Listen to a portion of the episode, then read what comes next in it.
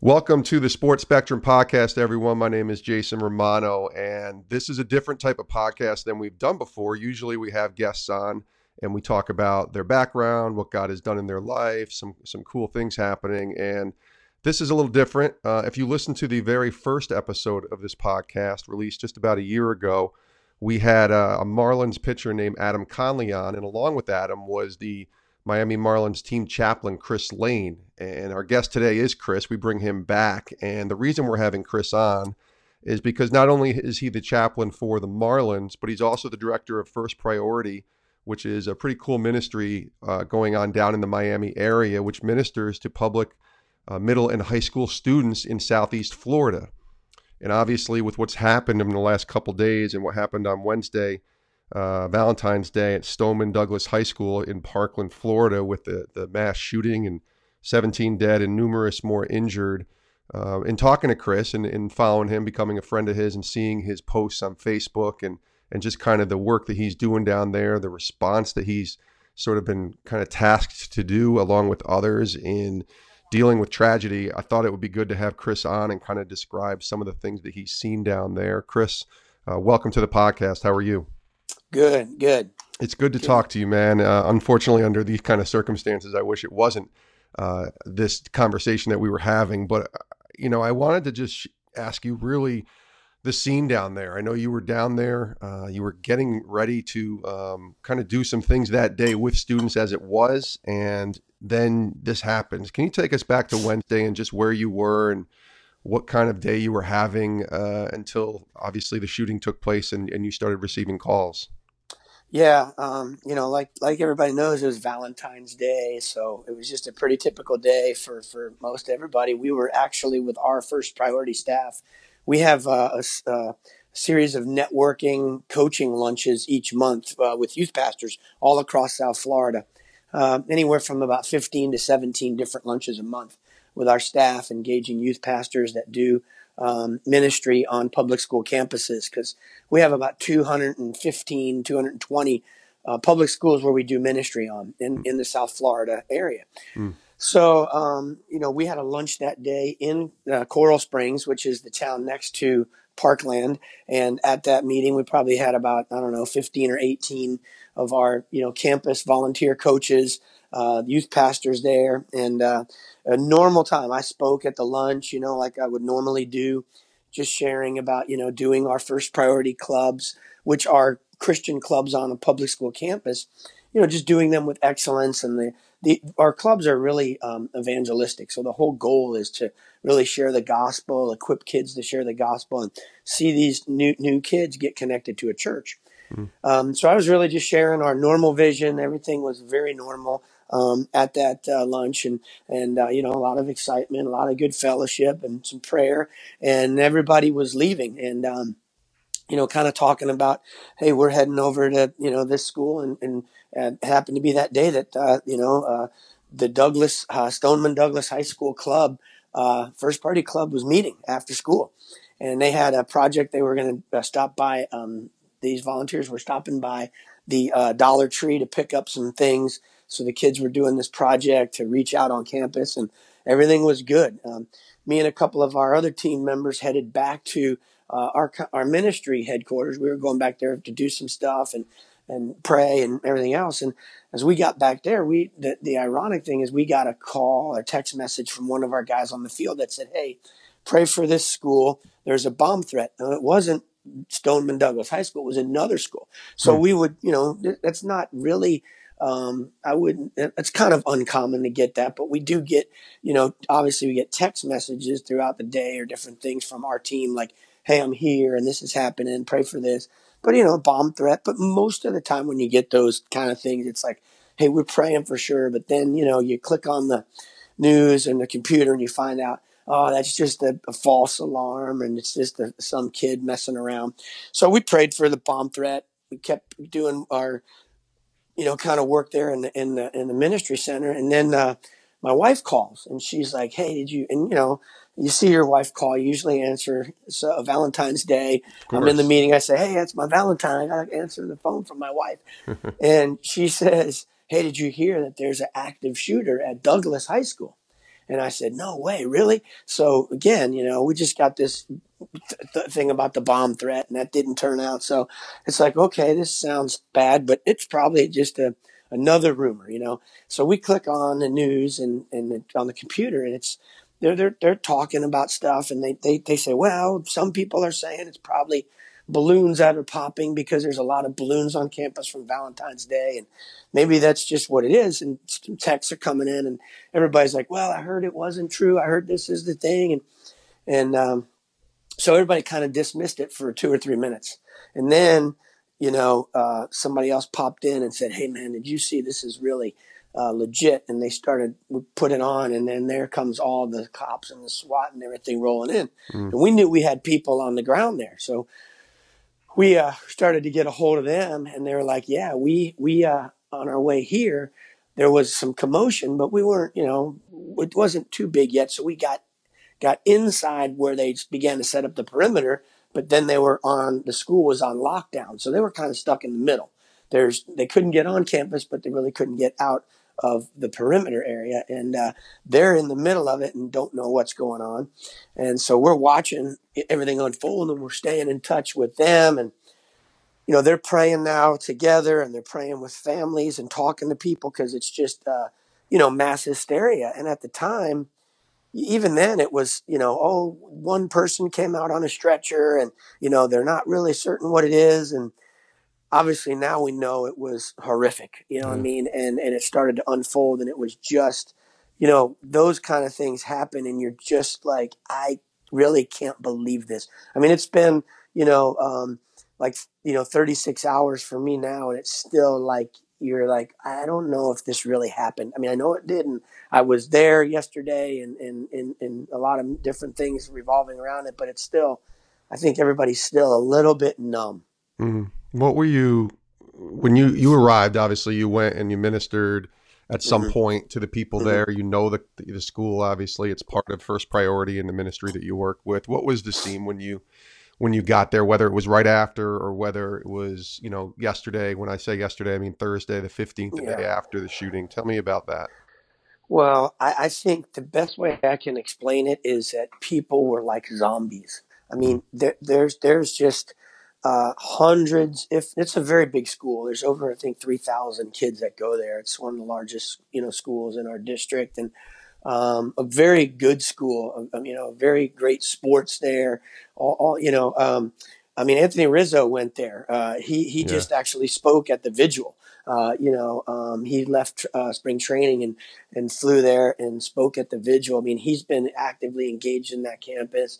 Um, you know, uh, it's an area where Eric Hosmer grew up. Juan Pierre lives in that neighborhood. There's a lot of a lot of uh, baseball players, former and current uh, pro guys that live there. So it's a very engaged, a very nice, a very upscale community.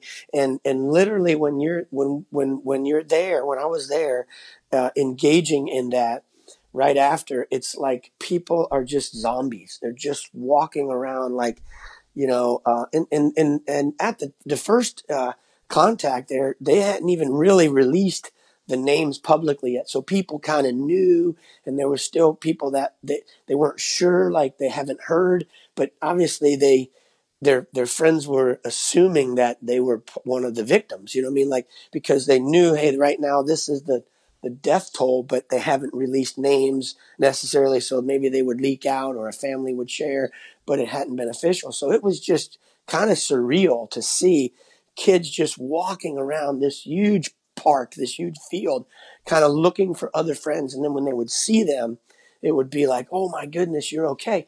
And it's fun. It's fun. It's interesting because we were talking about this. You know, everybody, you know, people would know that their friends were okay via social media or, or texting, but it shows that there's not a real human side to that. When they actually saw them is when they broke down and they would cry and they would hug. So it, the, the, that was just a real, you know, interesting scene to see so many people just kind of wandering and looking. And, and I guess as, as a believer, you look at that and you go, there's so many hopeless people that, that are just looking for some answer, looking for a friend or looking for somebody to hug and and when they finally found that, you know, it was just overwhelming to them. you know? Yeah. Yeah. Now, uh, obviously, if you heard Chris on our first podcast, you know the reason we had him on was to talk about the Jose Fernandez tragedy back in 2016, the Marlins pitcher who was tragically killed at a very young age, and just dealing with grief, dealing with death, mourning. You know, your role as a as a team chaplain with the Marlins then probably I'm guessing was similar to your role now as this executive director of First Priority, which is ministering to high school students. Can you just talk about your role in this and trying to be a comforter, trying to just be there and, and praying and hugging and loving people and just kind of what that's like when you're going through such tragedy, you know? I mean, I'm trying to ask the right question and I honestly don't know how to ask it, but just talk about your role, I guess, in this. Yeah, and and um, you know that is so fluid. It just everything happens so fast. And I mean, one of the great things about you know technology today is that people know so fast what's happened. So mm. the, the the the calls, the texts, the emails, the the the the contacts on Twitter and social media to me and our staff has been incredible. I mean, at times overwhelming. You're just like, man, people are calling like, what can I do? What, what could I, you know, be involved in? What can I? And so the great thing is we have an incredible network already of churches in that community. And then we have another organization that's with our senior pastors called Church United. So we just said, let's get everybody together. We'll be, you know, we'll be the, the, the point people on the ground. These other, the, the pastors can be the point people with raising funds and making bigger things happen in the community. And we'll do the stuff with the students on campus. And so we've we've networked all of our people together. We've already prayed. We've already had some of the kids there that are Christians that are a part of the First Priority Club to to pray over them. And we're setting up a, a time next week. We've already got a person coming in that was a survivor from Columbine mm. uh, to, that does this, you know, professional uh, speaker and talking and sharing their experiences and how to. We want to we want to fill these kids up and encourage them and pray over them and give them the hope of the gospel and Christ in their life so that they, when they step on campus, whenever that school opens back up, they're going to face things. Their friends are going to maybe look to them for answers or maybe ask them, how could your God let this happen? How could this be? Why, why is this? So there's great opportunity for ministry in this. And we've already seen some great things happen. Um, you know, uh, the churches came together yesterday at noon and we had a prayer vigil and me along with several other key pastors and ministry leaders were were there uh, up front praying and we released these balloons and a great display of unity in the church but prayer for the community. So we really see our role right now is just really facilitating all of the on ground um, you know touch points. We have uh, the billy graham uh, association has brought in two uh, those uh, chaplains trailers. So we're we're uh, as we speak right now, uh, navigating and negotiating where those are going to be set up in the community, getting the churches out there to be outside of those. So we're we're really the the on the ground boots people that are organizing all of the ministry to minister to you know over three thousand students. Yeah. And uh, you know, and it's going to be it's going to be you know what Satan meant for harm, God's going to turn into good. We we always know that's the case and and that's the power of the gospel. Well, that's what I was going to ask you, and just we'll just do a couple more questions here. I don't want to keep you too long. I know you got more important work to do than just talk to me on a podcast. But when tragedy hits, and so many are going through, I've never dealt with any kind of tragedy like this, not at all. But I always hear people talk about purpose in the pain, and trying to know that these tears are not in vain, that they're going to be used for some kind of good out there and it's hard to find good when you see such a tragedy happen and so many of these tragedies have happened just in the past six months to a year. Can you tell us a story or just maybe share in a general term the good that you've seen come out of something like this even a couple days after the tragedy happened? Just kind of how god has somehow worked or orchestrated something positive to happen through this yeah. horrific thing yeah, well, there there's a lot of different threads. Um, one of them for me personally, uh, yesterday, um, like I said, we had a community wide, um, you know, prayer vigil, and there was a lot that had gotten. There were several that happened. You know, one church just had a special service last night, and in the community, you know, the city did one that was obviously not a not a Christian thing, but they, that's the one that uh, Anthony Rizzo spoke at. But the one that the churches came together and did was just a real prayer, specific prayer and worship. And a real sacred time. Uh, at the end of that, um, you know, it was emotional and, uh, I was just, you know, coming off and the governor was there and everything else coming off the stage. And I saw a guy that, uh, I know this guy. My son, uh, one of my sons played travel baseball over the years with his son, and he was a freshman. And this shooting happened in the freshman building. Hmm. So we, we, my son, uh, my son that's a freshman, has several friends. I think four of them that that he played with on this travel team that I actually helped coach several years ago that went to Douglas. So we had been from the minute it happened, kind of searching the names and looking on Facebook to see if they were okay and kind of hearing from their parents, but obviously trying to you know, we know everybody's getting inundated. Um, and this guy, I saw him in the crowd, and he was coming straight for me with his son and his wife and his daughter. And uh, you know, don't he, they don't know the Lord yet, but we're praying, and we have been sharing with him. And he just came up and gave me the biggest hug, and he said, you know, I saw the governor and I saw the mayor. I just wanted to come and see you. I didn't care about anybody, but I know that, you know, we're here for a reason. And this guy gives me a big hug and he's not an emotional guy. And it's, it's, it's just like, it's, he knows, man, there's something more. There is, there's a peace that comes from Christ. We could stand there and pray and know that, man, this is a tough time, but we know what Jesus said. He said, do not let your hearts be troubled. You believe in God. Believe also in me. My father's house has many rooms. If that were not so, would I have not told you that I'm going there to prepare a place for you? And if I go and prepare a place for you, I will come back and take you to be with me, mm-hmm. that you may also be where I am. You know the way to the place where I am going. And Jesus is talking about heaven in John chapter 14 there. I'm going to make a place for you. And that's our hope. Uh, you know, the, the hope hope has a name and it's Jesus. And and today that the community is hurting and you know we want to be sensitive to the grieving of people and and and let them have space and time and be there for them. But there's also at the end of the day, the answer is Jesus, and that's what we have to you know really take uh, take that message to people now because that's that's the only hope that they have. And that's a great piece of encouragement. And it kind of leads me to my last question because there's so many people that are around the country and around the world. I mean, if you just go on social media, you see a, a angry uh, group of people out there who just, and in a lot of ways, it's obviously it's justified, and you can't kind of choose one anger being right or wrong versus the other.